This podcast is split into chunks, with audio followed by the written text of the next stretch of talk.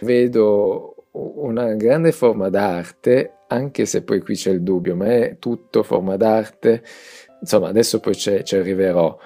E, e, quindi insomma ho anche tanti dubbi, potrebbe anche essere una, un interessante investimento. Ecco, dai, cerco di analizzare, analizzare questi punti. Quindi iniziamo tutto da capire che cos'è, eh, come è avvenuta questa digital art, che cos'è il NFT, questa appunto valuta e come funziona. Quindi diciamo che non è una cosa nuovissima, a quanto pare già da un annetto che va uh, avanti questa, um, questo mercato, è veramente un mercato che c'è ormai di vendita attraverso questi NFT, questa valuta digitale basata, quindi che sta per non fungible token, che è appunto una moneta creata, cioè un um, codice, anzi lo chiamano un gettone, che dovrebbe essere Anzi, qui mi viene la domanda, quanto sarà sicuro? Vabbè, poi lo vedremo. Comunque questo gettone che appunto non dovrebbe essere mm, replicabile e si basa come un po' i bitcoin attraverso una rete di blockchain. Adesso non sto a spiegarvi tutto, cose del genere, però a quanto pare sembra molto sicuro e per cui tu quando compri un'opera d'arte vieni in possesso di questo uh, gettone, di cui, chiamiamolo così, e per cui nonostante magari eh, come nel caso di Beeple, quest'artista che vi dicevo, lui pubblica anche suoi, le sue opere su Instagram e si possono vedere ovunque, ma tu sei il possessore dell'opera d'arte in quanto possessore di questo token. Ecco, forse diventa un po' complessa la situazione. Però ecco, uh, basta capire, opera d'arte digitale, eh, sta tutto online, si eh, scambia attraverso, chiamiamolo il bitcoin, chiamiamolo questa moneta, che non è questo token, che è questa moneta digitale, e quindi si è già iniziato a vendere tante cose, non parliamo soltanto di arte, ma di tanti...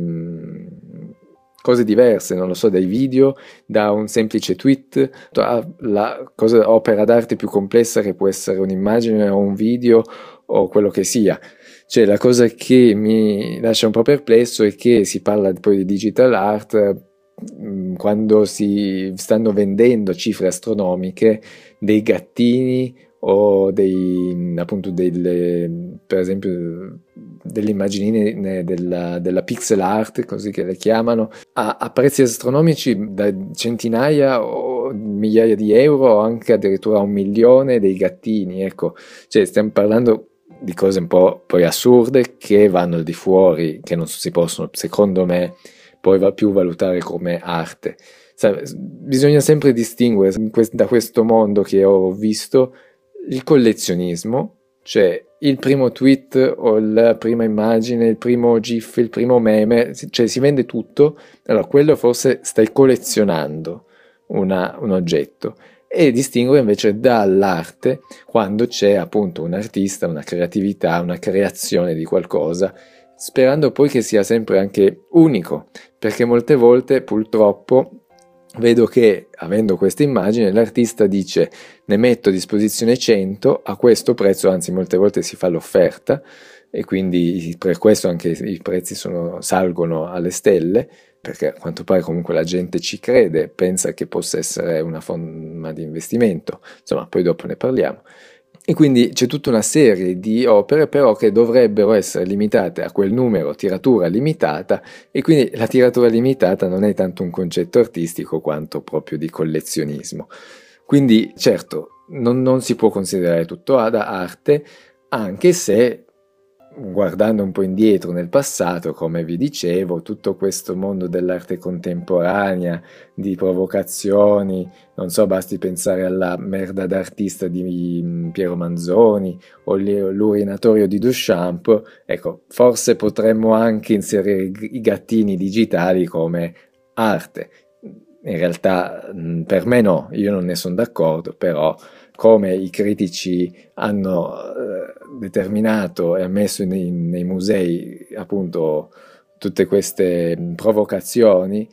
o come per esempio mi viene in mente, ho visto recentemente la mh, simpatica vicenda del ritrovamento delle teste di Modigliani a Livorno, per cui non so se la conoscete, eh, si era andato alla ricerca di, che si diceva ci potessero essere delle teste di Modigliani, Modigliani è un importantissimo artista del Novecento,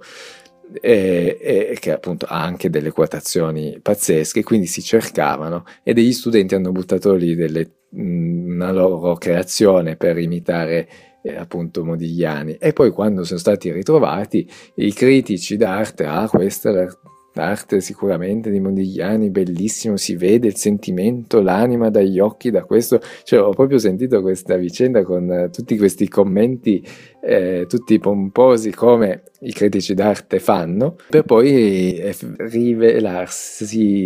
finti per cui hanno parlato tanto per delle, delle falsità. E quindi come fanno a distinguere cosa effettivamente è arte o è un'improvvisazione di studenti. Ecco, c'è sempre questo limite molto sottile e anche in questo mondo digitale forse è ancora più, più facile.